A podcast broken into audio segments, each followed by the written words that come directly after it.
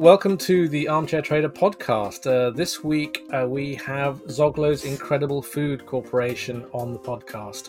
Um, it's uh, part of the bigger story of zero meat, which a lot of investors have already been hearing about and which is growing very rapidly indeed. Uh, Zoglo is another company that we think is very interesting because of its role in this area.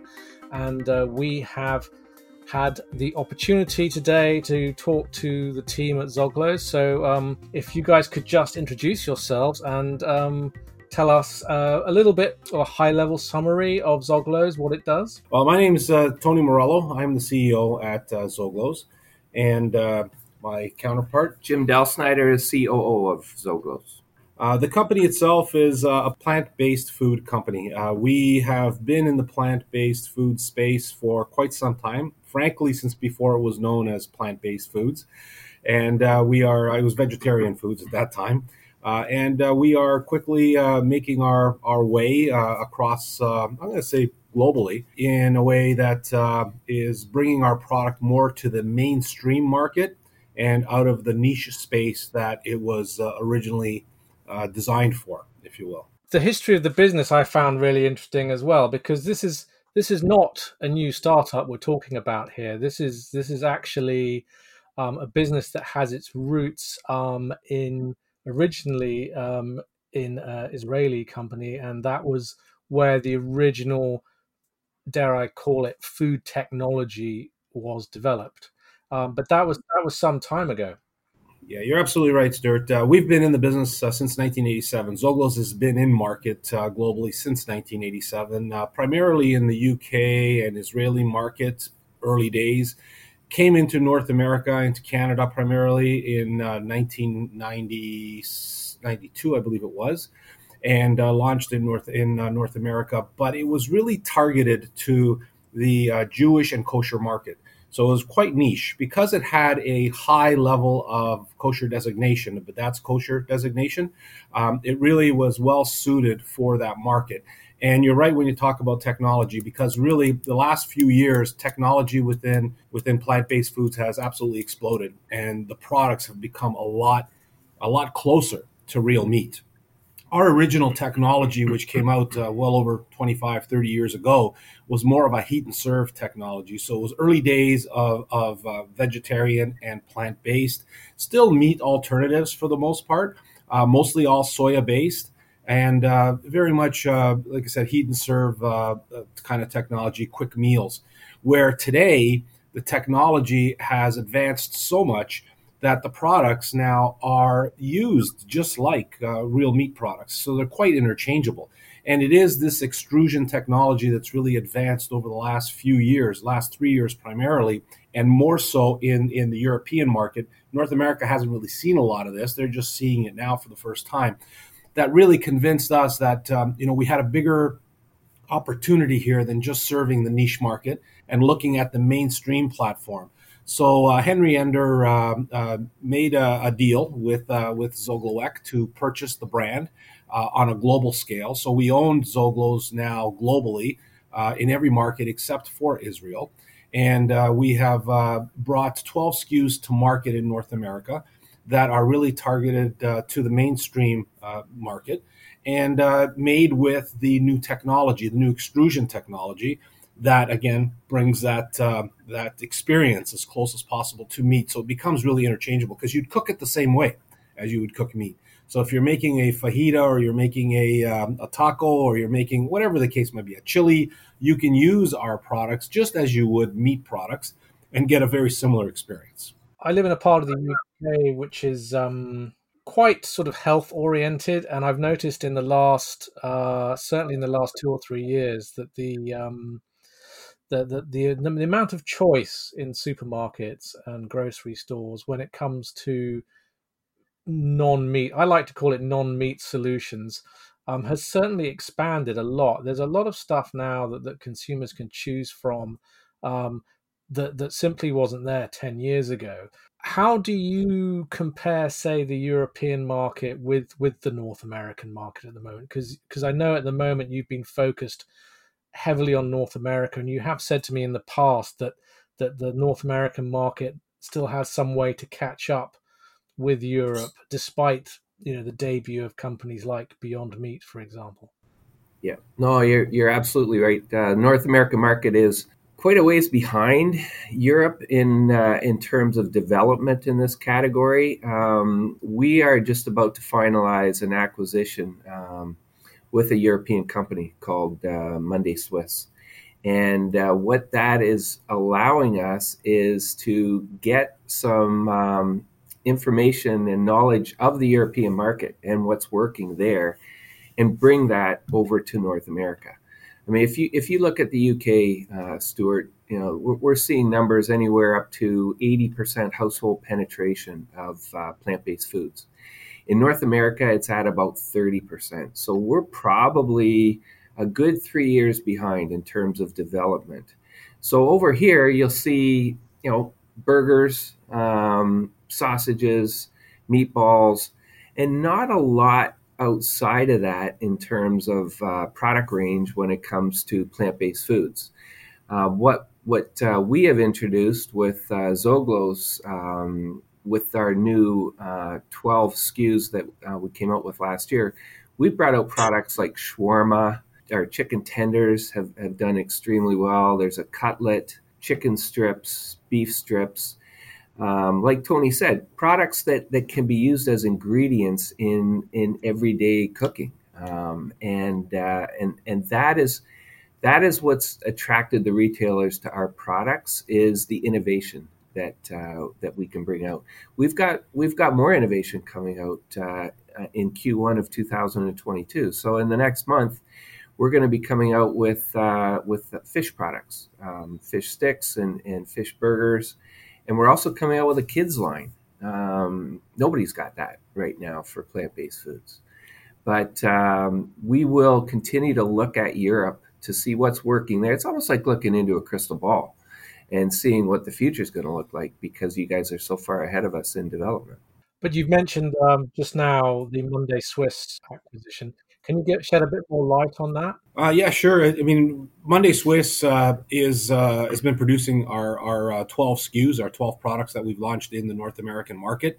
Um, they have the technology that is uh, leading edge, that is, uh, I'm going to say, amongst the world's best right now when it comes to producing extrusion products.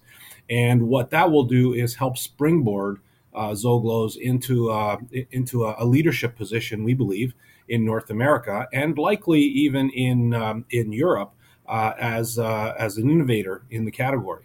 Um, so as we as Jim mentioned, with the SKUs that we've launched here in uh, in Canada primarily. Uh, it was more of a the 12 SKUs we brought to market was a, half of the SKUs I'm going to say was to catch up to everyone else and all those new SKUs that had uh, been uh, brought into the mainstream market over the last uh, probably three to five years. The other half was true innovation. And uh, with this acquisition and the innovation pipeline that exists with it, it's going to allow us to now take a leadership position uh, in North America and be recognized as uh, the company that is bringing these meat replacements uh, to the forefront and to the center of the plate.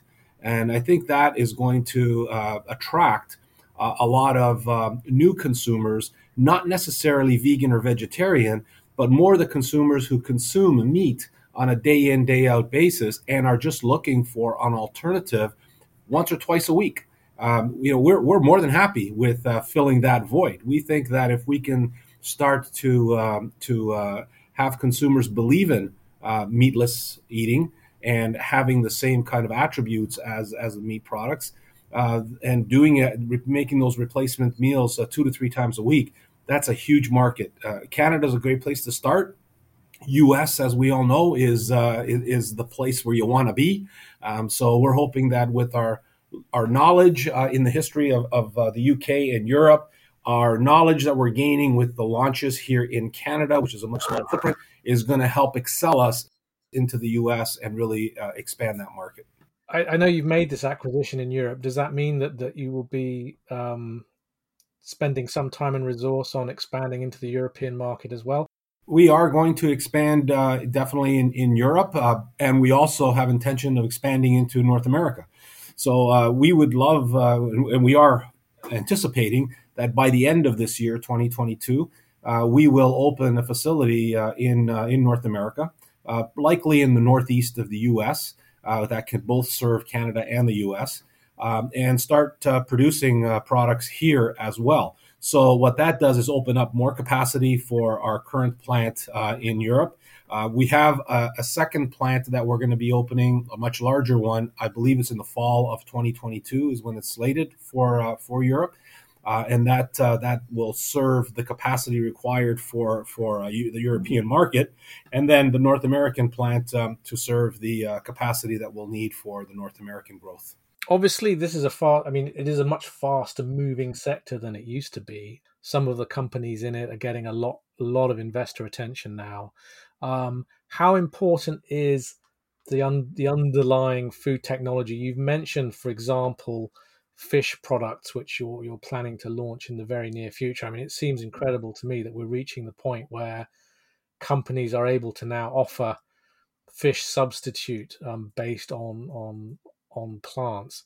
Um, how important is it for you guys in terms of research and development and and bringing out the new products that will get the traction with with the uh, consumer. So our, our our intention, Stuart, is to um, to be thought of more than just a, a plant based uh, meat replacement company, but to be a plant based food company. So in in, in that respect, uh, innovation and introducing new products is key for us. We want to be we want to be in five or six different locations in the grocery store. So, what Tony and I have been looking at is high household penetration categories where there's a where there's an opportunity for plant-based foods. So I know that in Europe there has just been introduced um, uh, plant-based canned tuna.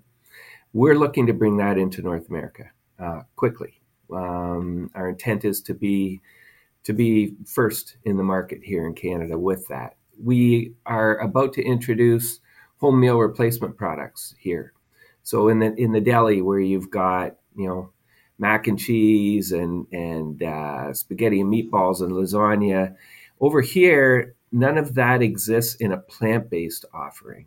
So we are we're coming out with uh, products that will be uh, home meal replacement products that will have our ingredients all plant based and actually all vegan. Uh, so even the uh, the cheese uh, will be vegan, so a, a, full full offering in that respect.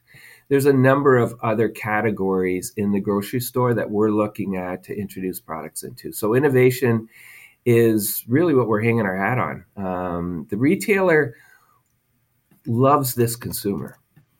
They they they want the plant based consumer in their store. They'll spend more on on produce. They'll spend more on on groceries itself. Um, but the way to attract that consumer is to have a good offering and to offer them um, new innovative products uh, that they that they want to try. And how important is it in, in this sector specifically to be the first to market? Is does that give you a considerable advantage? For example, in, in the Canadian in the Canadian market. We, we believe it does. Uh, it gives you the uh, the notoriety of of, uh, of really being a player in the category, and I think that is extremely important when you're in a crowded space uh, to be able to rise above and, and be known as that. We're fortunate that look we you know we look at the, I like to call it the roadmap to to success for us uh, comes through uh, the Europe, the European successes in, in, launches that we have there because of the maturity of the market in Europe, and then we simply cut and paste it and bring it to Canada, and then roll it into the U.S. That's really our roadmap, and uh, we feel that that is the one that is uh, the one that's going to give us the greatest success. Uh, at the same time, at our stage of development, uh, being also fiscally responsible and being able to do it in a way that um, you're not um, you know over investing uh, in uh, in certain areas. So uh, you know we, we look at uh, at Europe as um, as uh, the starting point, if you will. Uh, like Jim mentioned, tuna is a good example of, of the latest innovation. It's already been launched in Europe, already having success in Europe. The consumer is accepting the product. So we want to quickly take that learning, bring it to North America. We don't want to wait three years, five years like we have in the past. Uh, we'll take that that uh, success story, introduce it in North America, and uh, hopefully have similar, even greater successes here in North America. As we think the canned fish market in North America is actually even bigger than what it is in Europe. So um, we think that that one there uh, is a, is a great way for us to really uh, you know put a stake in the sand, if you will, that that Zoglo's is a brand to be reckoned with. And, and presumably, I mean, you're lucky in a way in that obviously you have the Canadian market there, but next door you've got this massive US market. We've we've spoken to Canadian market Canadian companies in the health food space on this podcast before, and and when we discuss international expansion, um, it seems to me that obviously they're they're selling in the Canadian space, but they do point out that the US market is right next door. It's absolutely vast. Even if they just break into that one market, that's that's actually going to be massively profitable. It's it's ten times the size of our market up here, and uh, and the interesting thing is that a lot of the learnings and a lot of the product success up here is interchangeable uh, down there. I mean, we've got um, basically the same demographics, um, and it, you just have a bigger market down there. So we're we're in the midst right now of of uh, discussions on uh, representation down there, but expect us to start selling probably within the next three to four months down in the U.S. And that's uh, that's a big part of our 2022 growth plan. You're listening to the Armchair Trader podcast. And I, I wanted to ask you also um, what you thought are the big drivers. I mean, we have touched on the fact that people are buying more non meat products. Um, and, and this is a trend we're seeing here in Europe, and it's obviously a trend you're seeing in, in Canada as well. Um, is it is it just um, health and people becoming more aware of their health and the fact they're eating too much meat, or are you seeing? Do you think people are buying um, zero meat because they're also aware of the impact of, um, let's say, beef or pork farming on the environment? We, what do you think are the are the, are the big drivers here? Well, Stuart, um, I've been in the food industry all my life, uh, mostly in the retail sector. And uh, I can honestly tell you, uh, it's not too often you see uh, trends, call it that, uh, like we're experiencing right now with uh, with plant based products. Uh, first of all, I don't think it's a trend. I think it's it's a new way of life. It's a movement that is here to stay and will be with us forever. We think that there are three major demographic clusters that are really looking at plant based as a solution for the future. There's the younger generation, call it pre 45 that, excuse me, are really looking at this category as a solution to help the environment, to help uh, animal welfare, all those things that you had mentioned earlier in terms of sustainability.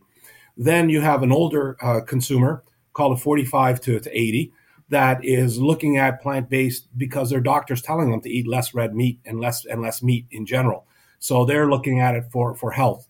And in Canada, one of the things that we real have we really have as a benefit is because of uh, just the vast immigration that we have here in Canada and depend on, uh, culturally, there are a lot of new immigrants coming to Canada that have never eaten meat in their life.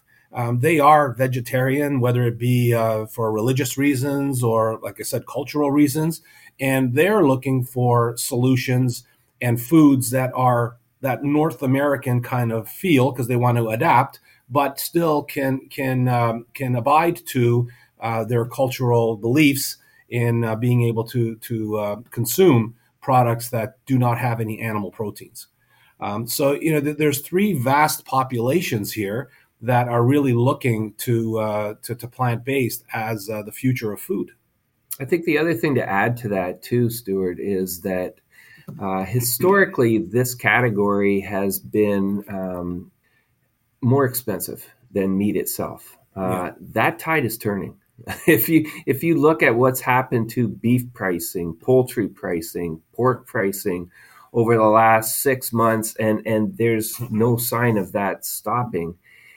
This is now becoming more affordable for a consumer as a protein offering than than meat itself. Yeah, I was just going to say the swings. Uh, you will not experience the swings in costing with plant based that we do with commodity products like uh, pork and beef and chicken.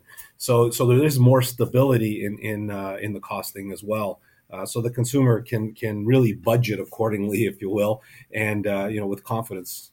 So, do you guys anticipate a situation in you know further down the road? Maybe it's ten years, maybe it's twenty years, where actually a significant proportion of developed country households are you know, sitting down regularly to meals that that are pretty much zero meat meals. I really believe we're not too far away from seeing a 50-50 split um, in in the course of a, of a week where half the meals consumed may have meat proteins and the half the other half of the meals consumed will be plant proteins. Part of it, part of it, Stuart, is is for all the reasons that that we just discussed. You know, the environmental reasons, the uh, health reasons, but also the offerings that are coming out now in this category are much more appealing. Let's face it, if, if you were if you were trying plant-based foods 10 years ago, your experience would have been a lot different than if you're trying it now for the first time. That, that was that was one of our uh, our key uh, objectives. Uh, we hired a chef. He works uh, with us. Uh, he was a former Master Chef Canada winner, won twice and he has uh, basically taken these products created what there's about 70 recipes now on our website that he's created with our products interchanged them for for meat and really has um, started to educate the consumer on how easy it is to uh, to to replace uh, you know these products uh, in in place of your traditional meat protein products. He, he, was even educating himself. He had never he had never really cooked with uh, no. with uh, plant based foods before, and and could not believe how easy they were to, to cook with and interchangeable they were and, with meat. And and Stuart, that's what we wanted. We wanted a chef on board that uh, was not a plant based or vegetarian uh, by, by nature. We wanted someone that was an average uh, human being uh, with an average family, uh, had cooking experience, obviously, a chef experience, uh, but could really make it simple to demystify.